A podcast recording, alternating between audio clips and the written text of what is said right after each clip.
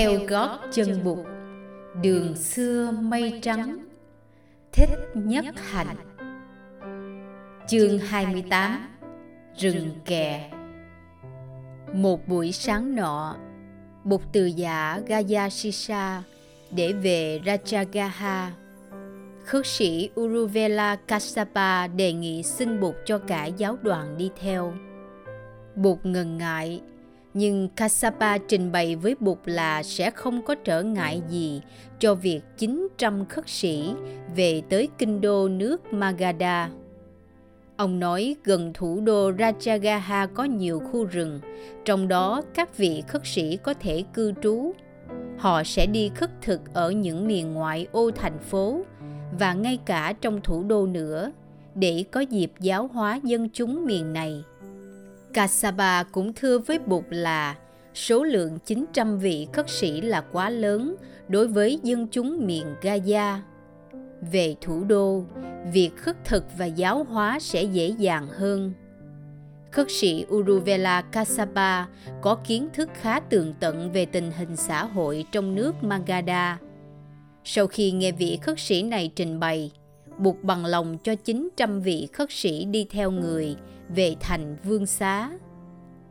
Ba anh em khất sĩ Kasaba đã tổ chức tăng đoàn rất nghiêm minh. Đại chúng của tăng đoàn được phân làm thành các chúng, mỗi chúng 25 vị, mỗi chúng có một vị chúng trưởng lãnh đạo. Vị chúng trưởng này có trách nhiệm về sự tu học và sự linh hoạt của 24 người trong chúng – đạo phong của các vị khất sĩ vì vậy càng ngày càng sáng rỡ và uy nghi. Từ Gaya, tăng đoàn phải đi tới 10 hôm mới về tới thủ đô Rajagaha. Mỗi buổi sáng, các vị khất sĩ đều phải ghé vào các tụ lạc để khất thực.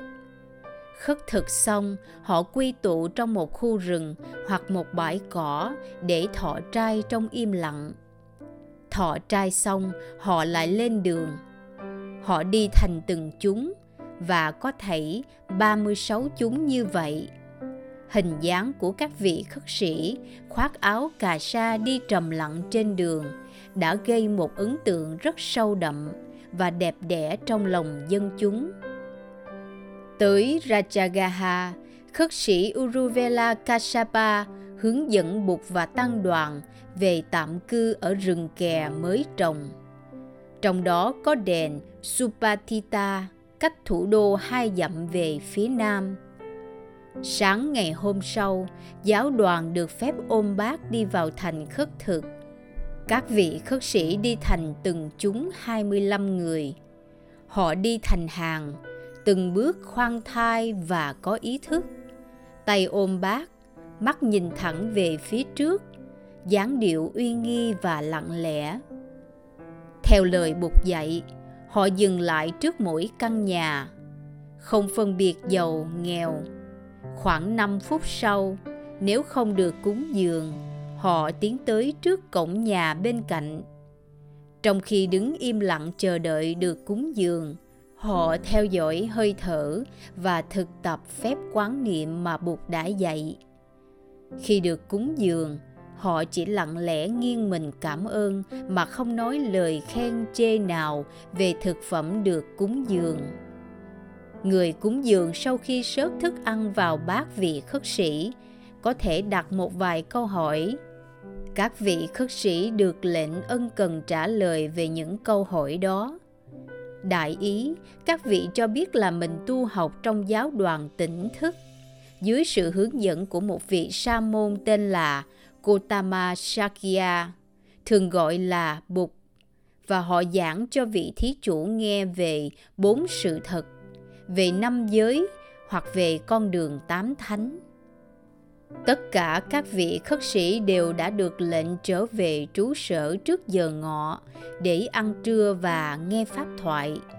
Buổi chiều và buổi tối chỉ là để học hỏi và thiền tập vì vậy, từ giữa trưa cho đến rạng sáng ngày hôm sau, không ai còn thấy bóng dáng một vị khất sĩ áo vàng nào nữa trong thành phố.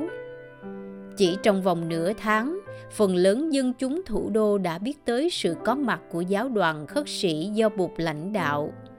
Vào những buổi chiều khi trời đã mát, có nhiều vị thí chủ tìm tới rừng kè để được gặp Bụt và tăng đoàn để học hỏi về đạo lý tỉnh thức. Bụt chưa kịp đi thăm người bạn năm trước là vua Seniya Bimbisara vì vua đã được nghe báo cáo về Bụt và về giáo đoàn khất sĩ đông đảo của người. Vua được biết người lãnh đạo giáo đoàn này là vị sa môn trẻ mà mình đã gặp trước đây trên một ngọn đồi gần kinh đô. Một buổi chiều, vua cùng với hoàng hậu và thái tử Ajatasattu ngồi xe tứ mã tìm về rừng kè để thăm Bụt. Đi theo xa giá của vua có nhiều chiếc xe khác. Vua đã mời đi theo mình 120 vị nhân sĩ trí thức và lãnh đạo cao cấp trong giới Bà La Môn. Đến cửa rừng, vua xuống xe đi bộ vào. Hoàng hậu cầm tay thái tử Ajatasattu theo sau. 120 vị tân khách Bà La Môn cũng làm như thế. Nghe tin vua đến, Bụt cùng Uruvela Kasaba đi ra đón tiếp và đưa tất cả mọi người vào. Tất cả 900 vị khất sĩ đều có mặt, ngồi vây thành những vòng tròn lớn. Bụt mời vua, hoàng hậu, thái tử và các vị tân khách an tọa. Vua Bimbisara bắt đầu giới thiệu các vị nhân sĩ Bà La Môn với Bụt. Vua không nhớ hết danh tánh từng người, vì vậy, mỗi khi quên, vua lại yêu cầu người bị quên tên tự giới thiệu mình. Trong số những vị tân khách này, có nhiều người lào thông kinh điển và giáo lý vệ đà. Họ thuộc về đủ khuynh hướng đạo học và tôn giáo. Phần lớn các vị nhân sĩ này đã từng nghe danh đạo sĩ Uruvela Kassapa và một số đã được gặp ông nhưng ngoài quốc vương Bimbisara chưa ai được gặp Bụt lần nào. Thấy thái độ cung kính của Kassapa đối với Bụt, nhiều người tỏ vẻ ngạc nhiên. So với Uruvela Kassapa, Samon Kotama Sakya nhỏ tuổi hơn nhiều. Họ thầm thì với nhau, không biết Samon Kotama là đệ tử của Kasapa hay Kasapa là đệ tử của Samon Kotama biết được tâm ý họ khất sĩ uruvela kasapa rời chỗ ngồi đứng dậy đi tới trước mặt bụt. Ông chắp tay lại thành hình sen bút chậm rãi và rõ ràng ông nói sa môn kotama bậc giác ngộ bậc tôn quý nhất trên đời còn là uruvela kasapa đệ tử của thầy xin cung kính làm lễ thầy Nói xong, ông sụp xuống lạy buộc ba lạy, rất kính cẩn. Bụt nâng Kasapa dậy và bảo ông ngồi xuống bên tay trái của người. Bây giờ đây, 120 vị tân khách Bà La Môn mới hoàn toàn giữ im lặng. Sự im lặng còn lớn lao hơn khi nhìn thấy 900 vị khất sĩ áo vàng đang lặng lẽ ngồi vây quanh, trong dáng điệu trang nghiêm và hùng vĩ. Bụt lên tiếng giảng cho mọi người nghe về đạo tỉnh thức. Người nói về tự tính vô thường duyên sinh của mạng sống và của vạn vật. Người chỉ dạy con đường diệt trừ lầm lạc và khổ đau, con đường của sự sống tỉnh thức, con đường của sự thực hành giới luật, định tâm và quán chiếu. Giọng một vọng lớn như tiếng chuông đồng, ấm như nắng mùa xuân và trầm hùng như tiếng hải triệu Tiếng nói của bột như mưa xuân thấm nhuần trên cây cỏ. Hơn một ngàn người lắng tai nghe bụt và không ai dám thở mạnh. Sợ âm thanh của hơi thở xen vào làm vẫn đục pháp âm của người. Hai mắt vua Bimbisara càng ngày càng sáng. Càng nghe, vua càng thấy tâm tư mình mở rộng. Bao nhiêu nghi vấn lâu nay trong lòng vua dần dần được cởi mở. Cuối cùng vua nở một nụ cười sung sướng và rạng rỡ. Bụt chấm dứt pháp thoại vua bimbisara đứng dậy hai tay cung kính chắp trước ngực. Vua nói Thưa Thế Tôn, hồi còn nhỏ, trẫm có năm điều ước nguyện. Giờ đây, tất cả năm điều ước nguyện ấy đã được thành tựu. Ước nguyện thứ nhất là được làm lễ quán đảnh và lên ngôi vua. Ước nguyện ấy đã thành. Ước nguyện thứ hai là làm thế nào trong đời được gặp một bậc đạo sư giác ngộ. Ước nguyện ấy cũng đã thành. Ước nguyện thứ ba là có duyên kính ngưỡng bậc giác ngộ ấy. Ước nguyện ấy cũng đã được thành.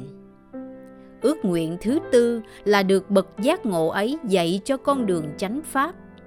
Ước nguyện ấy cũng đã thành. Ước nguyện thứ năm là có thể hiểu được giáo pháp của bậc giác ngộ ấy. Thưa thế tôn, ước nguyện này vừa được thành tựu. Trẫm đã bắt đầu hiểu được giáo lý mầu nhiệm của ngài thế tôn ngài đã làm sáng tỏ giáo lý ấy bằng nhiều cách giảng dạy khác nhau Thế Tôn, hôm nay xin Ngài nhận cho trẫm làm đệ tử tại gia của Ngài. Bụt mỉm cười và im lặng chấp thuận. Vua lại tỏ ý thỉnh cầu Bụt và tất cả 900 vị khất sĩ, ngày trăng tròn sắp tới, đến thọ trai ở cung điện. Bụt cũng hoan hỷ nhận lời.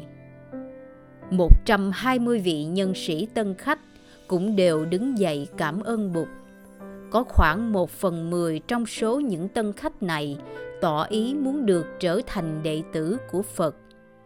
Cùng với vua Uruvela Kasapa, Bụt đưa vua, hoàng hậu, thái tử Ajatasattu và các vị tân khách ra đến cửa rừng. Bụt biết rằng chỉ còn chưa đầy một tháng nữa thì mùa mưa sẽ tới và người không thể trở về quê hương kịp trước mùa mưa người quyết định cùng 900 vị khất sĩ an cư 3 tháng tại rừng kè. Người biết rằng sau 3 tháng an cư tu học, tăng đoàn sẽ khá vững vàng để có thể tự trị và người sẽ thông thả ra đi vào đầu mùa nắng khi bầu trời đã trong xanh và cây cối đã xanh tươi. Vua Seniya Pimbisara có chủ ý tổ chức một cuộc đón rước bụt và tăng đoàn thật long trọng. Vua dự tính làm lễ trai tăng cúng dường ngay trước sân điện chầu. Một cái sân gạch rộng có thể có chỗ ngồi cho một vạn người. Vua cho thông báo với thần dân biết ngày thỉnh Bụt và khuyên dân chúng treo đèn kết hoa trên những con đường mà Bụt và tăng đoàn sẽ đi ngang qua để tới vương cung. Vua cho mời rất nhiều nhân sĩ đến nghe Bụt thuyết pháp tất cả các quan chức trong triều cũng đều được mời đến dự vua cũng cho mời cả những em trai vào trạc tuổi của hoàng thái tử Ajatasattu. Thái tử năm nay lên 12 tuổi, biết Bụt và tăng đoàn không chấp nhận việc sát sinh để cúng dường. Vua ra lệnh chuẩn bị những thức ăn thuần túy, chay tịnh và rất ngon lành những người thân tín của vua có tới 10 ngày để chuẩn bị cho cuộc tiếp đón. Hết chương 28 Rừng kè Kính mời quý khán thính giả đón theo dõi ở phần tiếp theo. Chương 29 Muôn vật từ duyên sinh lại từ duyên mà diệt. Qua phần trình bày bởi giọng đọc Liên Hồng Phúc